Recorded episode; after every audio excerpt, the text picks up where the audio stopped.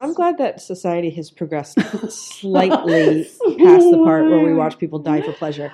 I mean, we're Yeah. I mean, we're watching movies of people dying for our pleasure. Horror Movie Survival Guide is a weekly podcast where two unlikely gorehounds delve into our horror movie notebook from college. in which we meticulously kept track of every film we watched in the horror movie section of our local video store in our quest to learn how to survive and to ensure we end up as, as the final girl.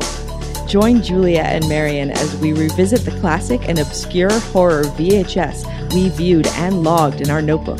breaking each movie down one by one, geeking out over all the ghastly minutia, and ultimately Illuminating the path to survival. Hello. Hey everyone, Welcome to Horror Movie Survival Guide. I'm Marion. I'm Julia. We are the first podcast from Indie Popcorn, recording here at the Circus. This is episode 40, entitled Raw Materials. We'll be talking about Mary Shelley's Frankenstein. I like how it's Mary Shelley's Frankenstein, Yeah. not just Frankenstein. No, you got to get the title in the name of the author in the title. Correct. So this movie came out in 1994. hmm The tagline is "Be warned, it's alive." Okay, you're just getting right down to it. That's He's like, you know, you don't don't need to build on it. Don't need to. Uh, this came on the heels, hot on the heels of the success of Bram Stoker's Dracula, which we did on a previous episode. Yes, so listen to that episode if you feel like it. so uh, Francis Ford Coppola had originally planned to do this as a companion piece. Oh, okay. To- oh, he was going to direct. So it was like Bram Stoker's Dracula, Mary Shelley's Frankenstein. yeah, Makes sense. seems like a good idea. But for some reason decided not to do it, to give it to Kenneth Branagh. Uh huh. Um, now, Marion and I, let's give you some Kenneth Branagh backstory because we love Kenneth Branagh a lot. so much. Because we're big Shakespeare nerds, and he's a big Shakespeare nerd, and Mhm. watching him do Henry V or Hamlet's like the best thing of all time. amazing. And he's so sincere and and awesome. Yeah. So we love him so much that we have nicknamed him Kenny B yeah, because that's the more casual way to refer to Kenneth Branagh. it's kind of a mouthful, Kenneth Branagh. So I feel is. like if we're just yeah, so yeah, just shorthand. You're- we just you're we always called him Kenny B. It's gonna you're just gonna hear us. Like, it's it's like unconscious now. My notes for this episode literally have Kenny B all over it. all over it. So yeah. Um, so just to get used to it, guys. Okay, so uh, the, the the slightly heartbreaking thing about this movie for me. Okay. So okay, so we love Kenneth Branagh. We love Kenneth Branagh and Emma Thompson together Yeah. because they're so cute and Much Ado About Nothing Yeah. and Henry V, and we just think like the perful, perfect, purple, the purple couple. Um, the I like perfect- purple. It's a good word. I don't how that word. Uh, perfect couple. They're you know the the English superstar Yeah. Shakespeare people. Mhm. Um, so Kenny B actually wanted Emma Thompson to play Elizabeth in Mhm. Mary Shelley's Frankenstein, but she Mhm. was offered the role in Carrington, which he was like, no, no, go do that role. I'm going to cast. it's it's a better part, to be fair. I'm going to cast Helena Bonham Carter, who is then going to break up our marriage. Well, you know. Which is the saddest thing. Like if she had just played Elizabeth in this movie, the t- the whole history of Kenneth Branagh and Emma Thompson could be different. or would it? I mean, who knows? you I know. so I just have a slight bias against Helena Bonham Carter because she broke up Kenny B and Emma Thompson Mhm. and Tim Burton and Lisa Marie. Got it. So she's a fine actress. There's a little bit of bias against her. I'm just going to say right there. She's good in this movie. She's good in this movie. She's Yeah. always good. I have Yeah. nothing against her as an actress. As a person, but you know, who knows what the behind the scenes. Uh, so this movie uh, was made for 45 million dollars. wow. It made 22. Yeah. So it didn't fully work out, and uh, there are some reasons, perhaps, why. Some of which perhaps have to do with Kenny B. Uh, apparently, uh, Kenny B was a bit of a tyrant on this Mhm. film, an unforgiving, uh, unrepentant, will not give an inch to save my life Sure. kind of guy. Um, and everybody, including Frank Darabont, who wrote the screenplay, and Francis Ford Coppola, who produced it, were like, he kind of fucked it up. yeah. Um, The pressure of this thing is just unbelievable, though. You know, to kind of come, I feel like, from what he did out of the gate, like, you know, the films, a lot of films that he were directing was either sort of these small, sleeper, dead again things or stuff that he knew inside and out. And I, I mean, I love the book, Mary Shelley, uh, Frankenstein, and uh, I just think the pressure of this would be enormous, you know. And I will say that he is. This is probably the most faithful adaptation to the book that I've ever seen on film. Um, but you know, forty-five million dollars. Here's this Frank Darabont script, like. But we've also added all this other stuff, and because the role of Elizabeth is hugely expanded in this movie, and there's also things to make it extra sort of gothic horror that were added, and I don't know. I just think it's a lot, so I sort of have a lot of sympathy for the guy. uh, hey, we, you I mean, we love Kenneth Branagh. he can do no harm in our eyes. So let's jump right in. Um, can I also say real quick? Um, part of I think what I enjoy about this is um, the I, I, you know you and I talked about this when we were discussing Dracula about how much I really I think we both really enjoyed this book perhaps more so than the actual book, Bram Stoker's Dracula, um, because it's so not only really well written, but the fact that Mary Shelley wrote this book when she was 18 years old. That's bananas. Which is so crazy. And I mean, wrote this when she was 18 years old. In 1818 is when it first came out, when it was published anonymously, not attributed to her. And then uh, late five years later, it, another version came out again, and this time it had her name on it. And I read this great book that I just wanted to mention briefly called um, The Lady and Her Monsters A Tale of Dissections, Real Life Dr. Frankenstein's, and the Creation of Mary Shelley's Masterpiece. And it's a great book that talks about the context under which she created the story. And uh, Mary Shelley's mother was uh, Mary Wollstonecraft, who wrote The Vindication of the Rights of Women. And uh, she was so her mother was who and died shortly after childbirth and um, she Mary was sort of raised by her father, who surrounded her with these had these sort of salons of people who would come who were like doctors and philosophers, and galvanism was really hot stuff back then. So they would come and sort of talk about galvanistic principles, and she was sort of like as a little girl immersed in this world that you know, kind of makes sense. Like that's where an 18 year old would then put all that together and come up with this amazing story. But I think that's also part why part of why I like the story so much is that it came out of the brain of like this early 19th century your job is just to be married kind of girl and who was married to Percy Shelley, you know, and chums with Lord Byron. It was like, hmm, I'm going to trump all of you with this mm-hmm. incredible story because the story was born out of a competition that the three of them had had um, about who could come up with the scariest horror story. And this was Mary Shelley was they you know Byron told his, Shelley told his, and then Mary's like, "This is mine," and they were like, "Oh my god, what is wrong with you?" Um, and I love that so much. There's like this little girl part of me that's like, "Yeah."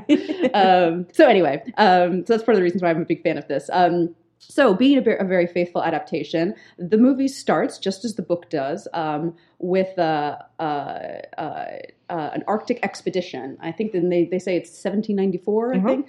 Um, and so Aidan Quinn uh, is playing a captain of, a, of an expedition that's trying to go to the North Pole, and he is very ambitious and uh, very aggressive, and he's not going to stop for anyone. And the crew's like, "We're never going to make it. We're going to mutiny." And uh, he plays Captain Walton, and Captain Walton's just not having it. Yeah, like, we're like, doing this. Pretty much everyone's going to die, and he's like, "Well, we're going to lose some lives. That's how. That's what happens." and them's the breaks. Um, and then they see a very strange figure out on the snow, and hear a horrible howling. Yes, and they're like, mm, "What is that?" Um, and Victor emerges out of the snow trying to get help. And just as the book does, it then begins a series. The, the two of them start discussing how the hell Victor got out here and sort of discusses in a big flashback my whole story. Um, so then we flash back. There's a lot of time jumps in this yes. film, mm-hmm. uh, significant time jumps. We flash back to Geneva in 1773, mm-hmm. um, where cute little little boy Victor Frankenstein dan- Victor. dancing with his mama mm-hmm. in this enormous set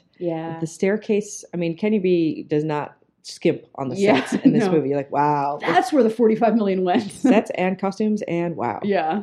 Uh, mm-hmm. so he uh, loves his his mom and he's mm-hmm. and and unfortunately Mm-hmm. Uh, well, he has a so he's we meet Elizabeth who yes. comes in. Yeah, so Elizabeth is sort of like the adopted daughter of Victor's parents, and so the sort of the beginning, uh, we we see that Victor is sort of this much fawned upon little boy, and sort of told how brilliant he is, and how handsome he is, and how he can do everything, and um, and then Victor's father brings in Elizabeth and is like, you know, this is basically your new sister. Ian her, Holm as his father. Ian Holm is the father. It's like this is your new sister. You know, her parents died. We're going to take her in, and so they're sort of introduced. She's an orphan, right? Mm-hmm. And then there's another girl, um, uh, Justine, who is already part of the family, who has also sort of been adopted in, and she kind of has more the role of um, Victor's mother is pregnant, and she ends up sort of being the caretaker for the youngest child that's born. Um, but the three of them are sort of all siblings, but yet not biologically related.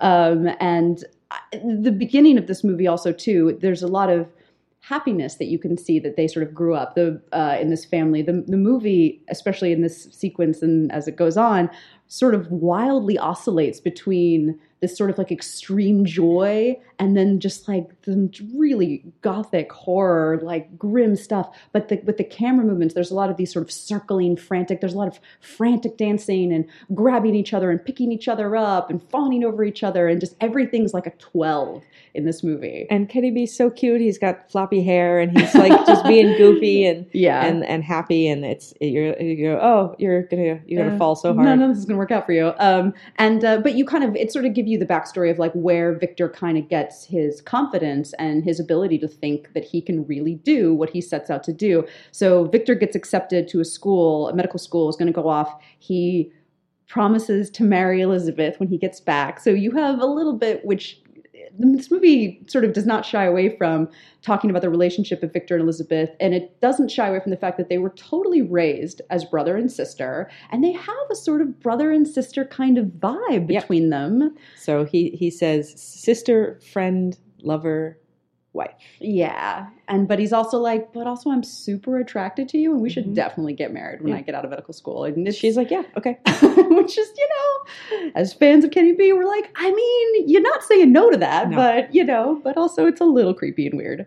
Uh, um, but then before he leaves, mm-hmm. his mother dies. Yeah. So there's a there's a really gnarly uh, birth scene where she's bloody and cut me and save the baby. And they have all stuff. these, um, they have a bunch of these scenes with these birthing chairs. There's a lot of birthing uh, imagery that happens in this movie. Those chairs are the stuff of but nightmares. These like horrible, like what is it, like 18th century chairs that women gave birth in that just, um, like yeah. make me want to throw up. Yeah, um, he's not afraid to shy away from the blood. Yeah, and you know, or he, other fluids. Um, and, and and you know, as as he comes in and sees her, his his his sobbing, which is heartbreaking, is is bring her back. Please bring yeah. her back. So and it's the yeah, it's the beginning of sort of like death is wrong. Mm-hmm. It's not a natural thing. And just like disease or any other kind of blight that humanity has to deal with, we have to deal with this. Like people die who shouldn't die. And that's a problem. And I'm the guy to fix it. Yep. So I'm gonna head on off to medical school. Uh, in Ingolstadt. Um, and uh, and I'm going to become best friends with Tom Hulce. Yay, Tom Hulce! Okay, Julie and I are so excited about this. adorable Tom Hulce. I get to see him faint in this movie. It makes me so happy. Um, and so yeah, so basically he goes and uh, Victor sort of establishes himself as sort of being the kind of a rogue student, where his know it all. Yeah, and it's sort of and he has this ideology that's very different than sort of like how the teachers there. Uh, you know, basically teach people how to be doctors. And uh, it's and, not it's not really a A kind of situation. no, it's more it's of a lecture. But but nobody told Kenny B that. no, Victor's gonna ask some hard questions. And there's that crazy um, operating theater scene mm-hmm. where it's like that wide angle lens where everyone's sort of stacked like kind of six high, peering down over the body, and this professor sort of lecturing and. Uh, yeah, and Kenny B like kind of screams down at him, like basically everything you're saying is wrong, and you have this wrong idea about what death is, and we should be fighting it, like we do vaccines, like anything, you know, anything else. And um, and they're like, no, you're crazy, shut your face. And then the only one who's like kind of really nice to him is Tom Hulce, who is also at medical school, but also piques the interest of lurking in the shadows. We yeah. see a shadowy figure. Mm-hmm. Okay, so this this this character, he's like a, the one of the other professors at the school who's known to be a little bit, you know, more on Victor's wavelength. Professor Waldman, who looked familiar to me, and I was like, that looks like John Cleese, but his teeth are wrong and then it totally is John Cleese with with wrong teeth. That yeah, really and a, a long wig, and a long wig, and like a scary chin, and, and he looks so serious. He's very serious. He's very creepy, mm-hmm. and I didn't want to say that to you because I felt that that would sound insane. Look, it looks like John Cleese, but wrong teeth. But it really is. So really he is. does a unrecognizable but amazing performance. Yeah. of like what you would not expect John Cleese to be. No, totally, and I love that kind of casting too, where people like somebody like Kenny B can kind of see someone like John Cleese and be like yeah, he can do it. And everybody else in the industry would be like, no, like that's no. You can't have Basil Fawlty be like the mentor of Victor Frankenstein. Like that's oh, not a thing. Oh, but we can. Oh, but I can. Screw you guys, I'm doing it. Um, and he does. And yeah, that's very much what the character is. He's been experimenting with electricity, going back to the galvanism thing and body parts. And he sort of shows them the experiment with the frog and how the frog kind of briefly, you know, so it comes back to life, and then they all kind of like turn away, and then the frog's legs break the glass uh, case that he's in. Sort of just sort of. Uh, he just has like a little like workshop where he has like hands, like gorilla hands that are like uh, you fry it a little bit with electricity, and then, lo and behold, it moves. Yeah, um, and also you know we're going to play into this thing again about death being unfair because um, when uh, Professor Waldman and Victor Frankenstein are out sort of helping the poor and you know doing things to kind of uh, you know treat their wounds and help them with diseases and do all this kind of very nice work, uh, Robert De Niro mm-hmm. shows up as a um, as sort of a convict, and well, because they're, they're they're kind of forcibly giving vaccines because there's a mm-hmm. cholera epidemic, right. and you can understand in the 1770s might be a little dubious of a, of a vaccination. Sure. So, but also everyone's dying around you, so you're just like, what do you guys got to lose? Like, you know. True. I mean, it's definitely, you know what I mean? It's like death or this unknown thing or certain death, and yeah. But obviously, people are not into it, and so uh, Robert De Niro uh, stabs um, Professor Haldeman and uh, or, or, Waldman, and uh, Victor can't save him, and so again, it plays back into this idea of like he shouldn't have died. That's wrong um, Robert De Niro was then promptly hung um, oh, it's by gnarly. an unruly mob. It's the it's the like I'm going to scream at you until I'm literally hung. You and, know, and the way in which again sort of goes back to his sort of theatrical style um, people hung in this film are not like the trap door opens; they are shoved off platforms, and the rope is a little has a little extra hold on it, and so their neck breaks like that. So it's a very dramatic, like people yelling at mobs, screaming, screaming, screaming, up until the moment that they're shoved. Yeah, so every they're gonna fall by, like ten feet, and exactly, then... and then snap. And every death by hanging in this movie is like that, where you're like, wow, okay, like that's because I think we're used to sort of more like feet through the trap door. Yeah. And that is not what this movie does. Like this movie is not interested in feet through the trap door. No, I mean Kenneth Branagh really wants to push the envelope as far as he can in in everything. And mm-hmm. I think, mm-hmm. you know, no matter whether or not this film is a success or a failure, I think a for effort always. Yeah. No. You know, and I, I always, you know, with films, as long as I see you tried, yeah. I'm giving you points. Yeah. You know, it's the lazy filmmaking I don't like, but this yeah. is definitely anything but because no. he's going to have this entire workshop sequence. So he mm-hmm. has like this a massive workshop, and he's everyone's like, "There's a cholera epidemic. You should probably leave." And he's like, "I can't leave. I'm in the middle of this. No time. Being so, a genius. Sorry, guys." Mm-hmm. Um, and he s- decides that he's going to save uh, the professor's brain. Yeah. And uh, build him a new body. And yeah, using most of Robert De Niro's body. Some fresh raw materials. Exactly, raw materials, raw materials, and uh, and bits of other people. Little grave robbing here and there. bits of this person, bits of that person. Um, and yeah, yeah, this uh, this birthing sequence is, and again, because that's, I mean, we call it, we're calling it the birthing sequence because I think sort of like in the James Whale version, it's very much about sort of the electricity and making it's sort of more zombie-ish, like the dead are rising, and this is very much like through the imagery and everything else, like something's being born. Right. So it's again very frantic and you know sort of a lot of swooping shots and whatever. Kenny B comes out shirtless. Oh. Um, and Julie and I were like, what the heck? Because he is so ripped in this movie. He's got like a six pack. It's distracting. Like it's it's just sort of like some people. I mean, he's in fine shape, but it was just like he came out and he's like glistening, shirtless, super with his flowy mane and the whole uh, thing. And we were like, I'm not even. I don't even know what's happening right now. We just keep staring at super ripped Kenny B. It's yeah, so he's, crazy. He's a handsome man, but he's never touted as like a Beefcake. hot, like a hot fox. Yeah. Right? So you're like, oh, this is a whole beef cake. It is. Yeah. Uh-huh. Kenny B beefcake. I love it. I love it. He's all sweaty and glistening. and, and he's like, the director, yes. which is so funny, where he's like, you know what I should do? I'm going to get wicked ripped. and this whole. I think this is so. I, I was deb- I was debating about this because I was like, eh, it's 70s, 70s. I don't know if like people are getting like ripped like that, you know. But uh-huh. you think like Victor Frankenstein's all about perfection. So it's like perfection mm. in mind, perfection in body. So maybe it's that kind of thing where he's like, okay, I have to be like 100% in everything. That's interesting. Okay, yeah, I could buy that. So maybe, if you were going to ask for an explanation. That's what, maybe that's what Kenny B is telling himself in the gym.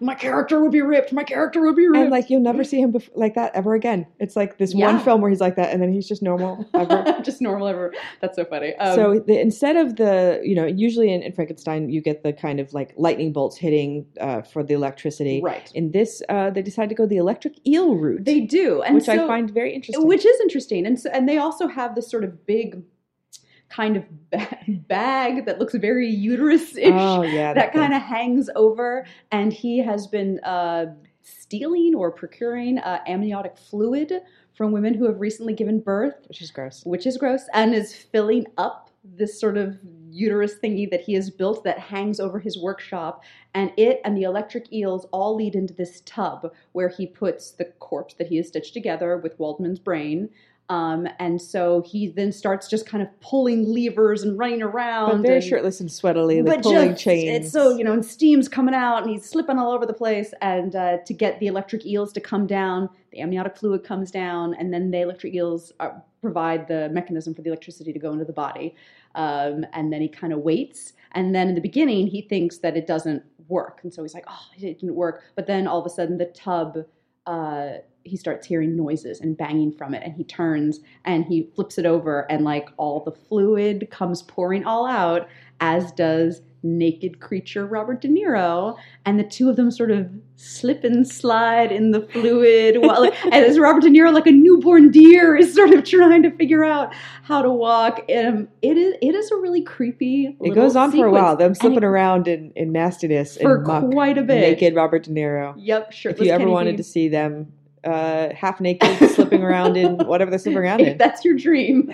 I've this, always wanted to see it. This picture's for you. Um, so, but the monster uh, get, during this sort of, and the, you know, the monster obviously is confused and doesn't know what, what's going on, and he um, separates himself and becomes injured. And this is where the, the, movie starts to get a little clunky for me because there's supposed to be this sort of moment, sort of the classic moment of Victor seeing the creature and being sort of like, What have I done? Oh my God, this was a huge mistake. I should not do that. And it's the beginning of multiple shunnings of the thing that he has created. And so that is done in this movie in a very strange way in this moment where remember he sort of mm-hmm. gets him in the chain the chains kind of rises him up and he kind of looks at him and then he sort of monologues to himself about what have I done? Oh, I shouldn't do this, and just kind of like walks away from it.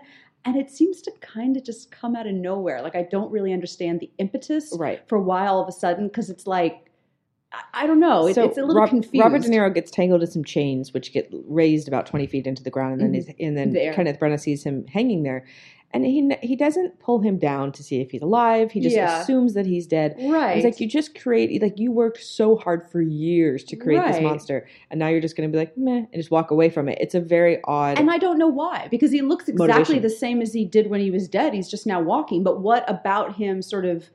It's just it's, hanging there. Yeah, and it, it remind him of him actually hanging before. Totally, and it's a big shift for the character. It's a really big shift for that for the character, and it's done in a doesn't work. It really. doesn't work, and it should work. Like intellectually, like reading the book, you're like, well, yeah, totally. But in this movie, it doesn't really work. Mm-hmm. And so that's sort of the beginning of these. Of you know, I, I sort of I love the Francisism a lot in terms of like the extreme joy, the extreme horror. But I think sometimes that bleeds over into these moments where like you have to see where that shift is coming from, and you mm-hmm. don't here because I think it's glossed over too fast. So the monster uh, is not dead and uh, manages mm. to escape uh, yeah. uh, wearing Kenneth Branagh's sweet cape, uh, which true. happens to have his journal in it, which will come in handy later, mm-hmm. Uh, and is walking through the town where, yeah. of course, once people see his face. He's responsible for the cholera. It's him. Get him. Yeah, you look funny, so you spread cholera. Hmm? Makes sense to me. Well, hey, um, 70s, so, 70s. Yeah. Um, and so the town turns on him, and you see sort of bits of, you know, he's uh, this sort of the superhuman strength that the creature is, has. Hmm? Why? Well, I think in the book, you know, the creature is meant to be eight feet tall and is, um, you know, cobbled together from like the best of the best as far as like what human beings had to offer. So he put, you know, he builds this super musculature thing that is capable of great strength because he's trying to build a Superman. And so in the book, that makes more sense because an eight foot tall, you know, like Shaquille O'Neal was like punch and you flew 50 feet, you'd yeah. be like, yeah, it makes sense. Um, but because it's just Robert De Niro, um, it's, uh, I don't know, it, it seems a little silly. Like he punches a bunch of dudes and like four of them go flying across the village square. I wish cool. I had that power. Just punch and people go flying like 50 feet backwards through walls. Would make you feel really good. It would.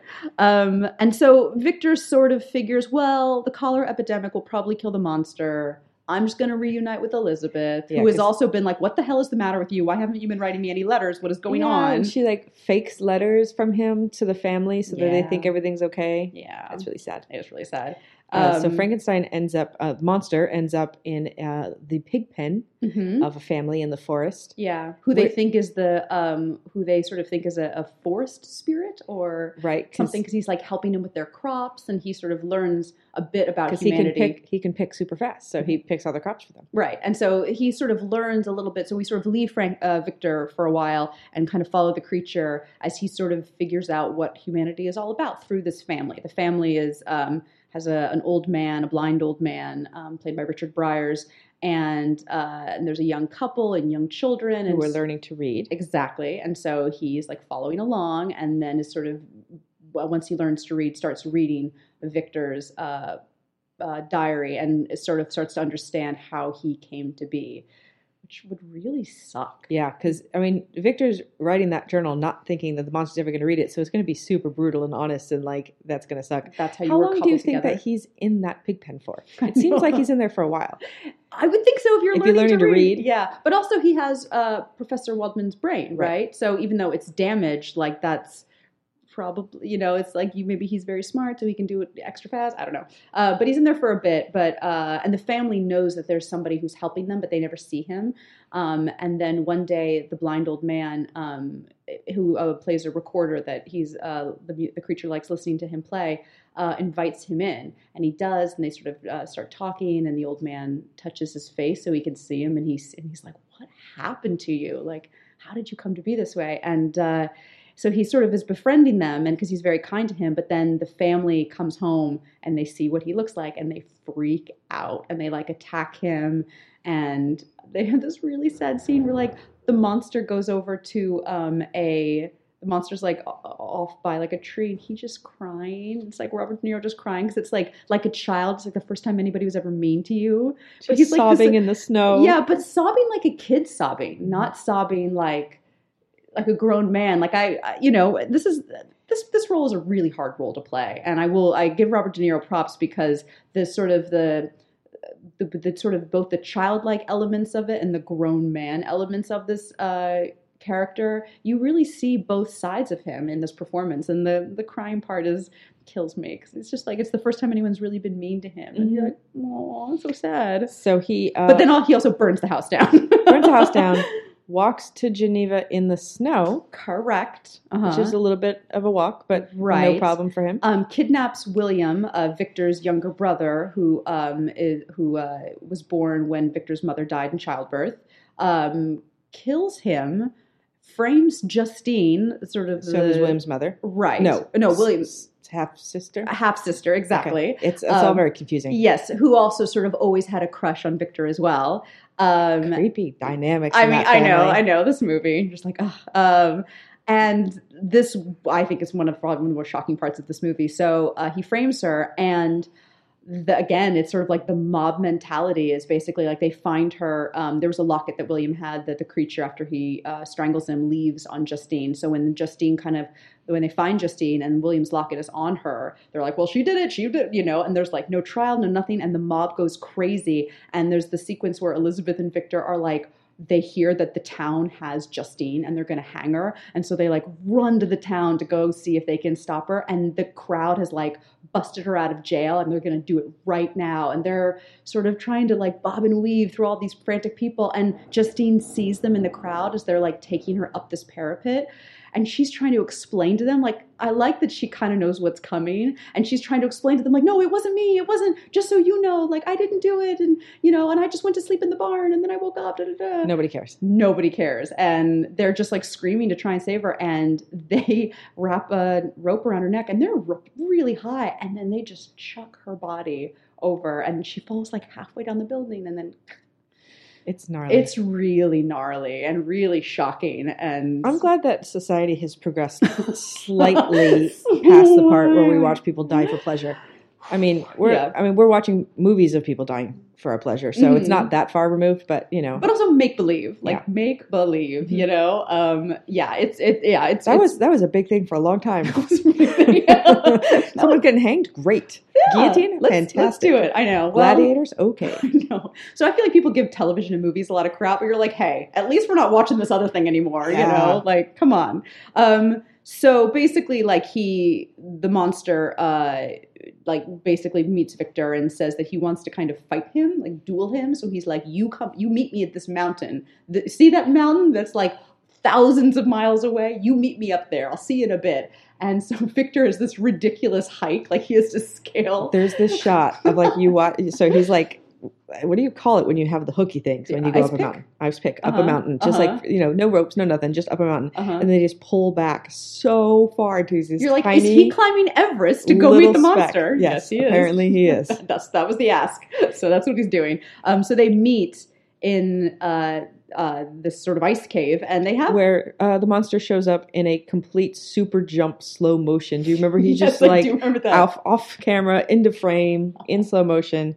Action, action, action. Yeah, kind of action Frankenstein. It was very um, action Frankenstein. I think this scene is the most interesting scene in the film. It's the best conversation in the movie. Um, it's and this is uh, the screenplay was written partially by Frank Darabont. Yeah. Is that right? Yeah. And I think that this scene smells of that. Mm-hmm. Like the, it's a it's a great like let's just talk philosophically about what the hell you've done. Yeah, because it's never like, really discussed because yeah. the the monster never has the ability to talk, but right. now he does not only to talk but to try to understand what's happening. Yeah, and also I feel like he talks to him like he's his father. Yeah. It's like you know what have you done? Why did you do this? And also P.S. What are you going to do with me now? Because I'm your responsibility. Yeah. And just because you don't like the way this turned out, you can't walk away from it. He asks him this great question that I like, where he says, Who are these materials of whom I am comprised?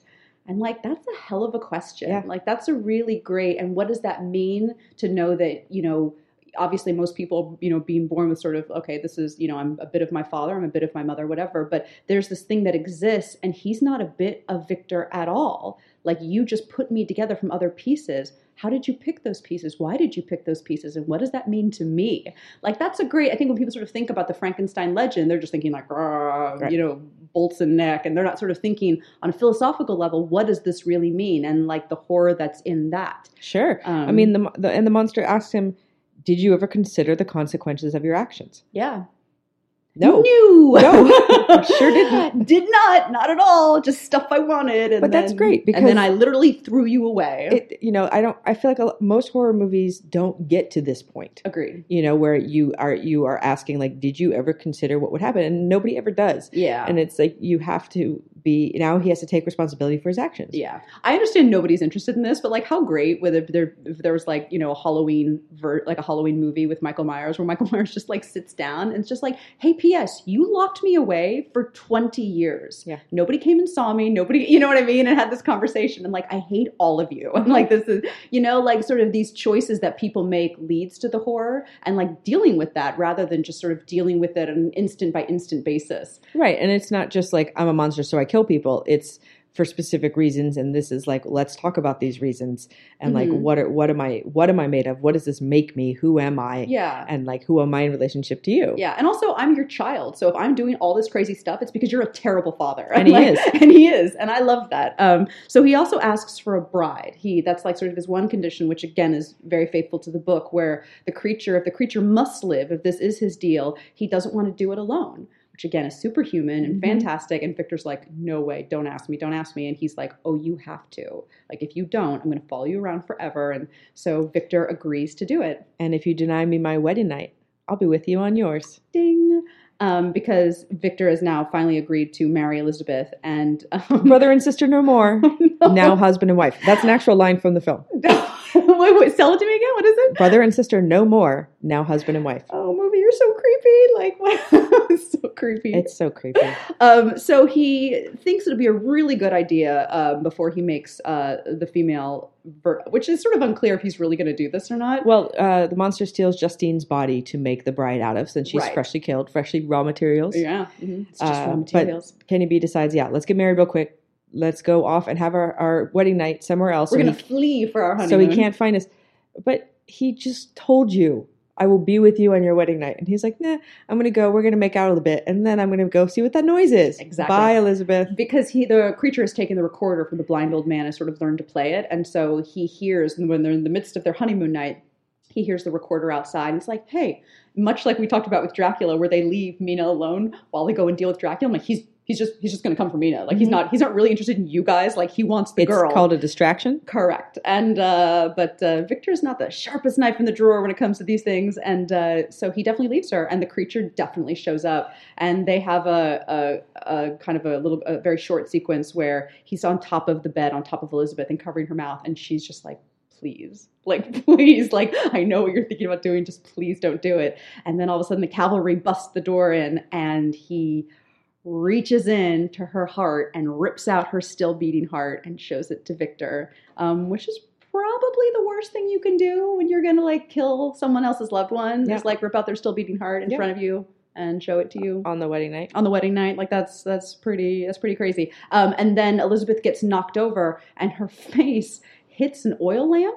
And so she sort of cuts her face, and then her face also is on fire, mm-hmm. like and her hair all burns off uh, briefly and, and down her back, and and then you have like Kenny B holding her, cradling oh, yeah. her, because Victor's fully like twang, yeah. and that's when Victor's gone crazy, and he's like, I can bring her back. I'm going to bring her back. That's what I'm going to do. So he, and it's great because uh, Tom Hulce has kind of come to the house during uh, this part of the film and sort of sees the madness that that Kenny B is is going through, and it's like he he sees her, he sees him carrying Elizabeth back up to his lab, and he's like, "Don't." Don't do it. Please don't do it. Please, you don't want to do this. And he just like, nope, I'm doing it. Um, so he cuts off Elizabeth's head, puts it on Justine's body, mm-hmm. right? And then I think he also cuts off Elizabeth's hands yes. and puts them on Justine's body and then does, you know, sort of a because, lot. you know, Justine has a heart. So Right, because Elizabeth's heart's been ripped out and that's, that's can I just good. can I just mention that just transplanting Justine's heart into Elizabeth's body would have been a whole lot easier. I know. And then like you would have how... had all of Elizabeth. Instead you have like Justine's body. Yeah. I don't know. Maybe he doesn't care. Okay. He probably doesn't care. I don't know. Yeah, I, I feel like I would want my whole person, even if it was just the heart was different. Yeah, yeah, yeah. But he's not thinking clearly. I understand. Yeah. Also, twang. Yeah. So, also, twang. Yeah. Also, Tom Hulce's crying in the stairwell outside. He does, which is so sad because he's like, "Don't do it." We have. So, can we just point out in this movie we have Kenneth Branagh crying, mm-hmm. Tom Hulce's crying, mm-hmm. Robert De Niro crying. Correct. In all heartbreaking grown men crying ways. no, it's a, it's a tough world out there. Mary Shelley created a real. It's a tough universe. Um, so yeah, but this was the umpteenth spinning shot, and then uh, Elizabeth sort of has her version of the birthing sequence, and she looks crazy. Like Helena Bonham Carter does a great job in this because her physicalizations are awesome, amazing. Because her ha- all her hair's gone, her face has sort of the slice in the middle, and she's sort of much like uh, Robert De Niro has this kind of like newborn baby deer physicality where like she doesn't really know what's happened to her she's kind of elizabeth but kind of not and um, it's it's all kind of very disconcerting and then the creature shows up and Kenny B's like kind of trying to dance with her, like, yeah, we're back on. It's all still good. And she looks crazy. He puts like the dress back on her, mm-hmm. like the whole bodice thing, and you're like, no, don't do it, don't do it. Um, and then the creature shows up, and the two of them kind of like fight over Elizabeth. Yeah, like, no, like, come to oh, me. great, my bride, thanks. Mm-hmm. And she's like, no, no, no, not for you. It's like, oh yeah, for me. That was the whole thing. Um, and so they kind of go back and forth, and they pull her back and forth between them. And then finally, she gets so frustrated that she grabs an oil lamp and puts it over her head and smashes it. And mm-hmm. so all she oil, realizes what she is, yeah. and uh, catches on fire. And this stunt we rewound this a couple of times because it was top five. Wow, top five. One mm-hmm. of the best fire stunts I've ever seen. Mm-hmm. So we have Elizabeth on fire down a long hallway. We see her open the door, coming. So they have a stuntman on fire in a dress running down a hallway while they are shooting fireballs at him while he's on fire. Yeah, like six fireballs, and yeah. then jumping off of like a twenty foot tall staircase. Staircase. Mm-hmm. Yeah, and wow. it's it's re- it's really incredible. Like this person is fully engulfed in flames, and again, this is like 1994, so they're not CGing this. Just like fire on top an, of fire. It's an incredible stunt. Well um, done to that stunt man, whoever you are, wherever you be. I know. Well done. You done. You done good. Um, so basically, the creature. It's sort of Victor and the creature are off, sort of chasing each other in the Arctic forever, and that's how we kind of catch up back to. Um, our captain um, recounting the story. And Victor you know, sort of in mid raving about what it all means and his regrets and whatever, dies on the ship. And uh, uh, everyone has to, everyone leaves the ship because they hear the ice is breaking up and everything. But when they come back, uh, the creature is in the ship with the with uh, Victor, and he's really upset and he's sad because his father just died. Mm-hmm. And it's like the only father he has. And so they have this big funeral pyre for him. Um, and sort of the end of the novel, it's sort of the creature is left kind of floating on an iceberg away. And in this version of the film, uh, or this version, uh, they have sort of lit the funeral pyre, but then all the ice breaks up. So there's sort of an iceberg of just Kenny B's body on top of all these unlit sticks, sort of floating away. And the creature dives into the water to kind of grab the fire and then climbs back up on the berg and lights it, sort of self immolation mm-hmm. with him and his father together as that sort of sort of they're like on fire together, floating away into the Arctic. And Aidan is, Quinn's like, uh, "Let's go home, guys." Yeah, you know what? Ambition overrated. just it's, let's just know, go home. Let's just let's just call it a day. I think lessons have been learned here. Um, what an ending! Yeah, it is. I mean, you know, super super dramatic. So uh, for gore ratings, mm-hmm. uh, we have one through five. One is not enough blood to fill a Dixie cup. Two is a puddle of blood. Three is enough blood to gross out the average viewer. Four is a bathtub of blood. Five is run for the barf bag. We give this movie a four in gore, yeah. which is bathtub of blood which I mean, there literally is a bathtub of blood yeah. and amniotic fluid, so I think that that's pretty accurate. Yeah, it's it, yeah, it is, and I think also there's sort of like this grossness, gorgeous of just like the hangings are really tough and ripping someone's beating heart out of their chest, hardcore, yeah. and like purposely people purposely burning themselves. Twice, couple, yeah, it's yeah, it, it, it's something. Twice within like five minutes. I know. You're like, wow, oh, we're wrapping this thing up. Fire time! Time to set ourselves on fire. Um, movie rating zero to five chainsaws. One, if you're desperate. Two, barely qualifies as a horror film. Three, seen worse, seen better. Four, not too shabby, and five is fantastigorical. Um, I gave this a three and a half and I give this a four. Yeah, not too shabby. Not too shabby. Yeah. Um, I mean, I'm sort of just short of not too shabby, perhaps because I have a, lo- a big love for this book, and so I feel like sort of the the signature moments that kind of makes Victor a really interesting character are sort of blown through in this mm-hmm. movie. And you know, Kenny B is obviously an amazing actor, and it's an amazing cast, and there's some really good work here done. But I think that Victor, as a character, gets left a, he's sort of like the least interesting thing about this mm-hmm. movie. Mm-hmm. and i don't think I'm, that necessarily has to be so. I'm surprised that kenny b didn't want to play the monster.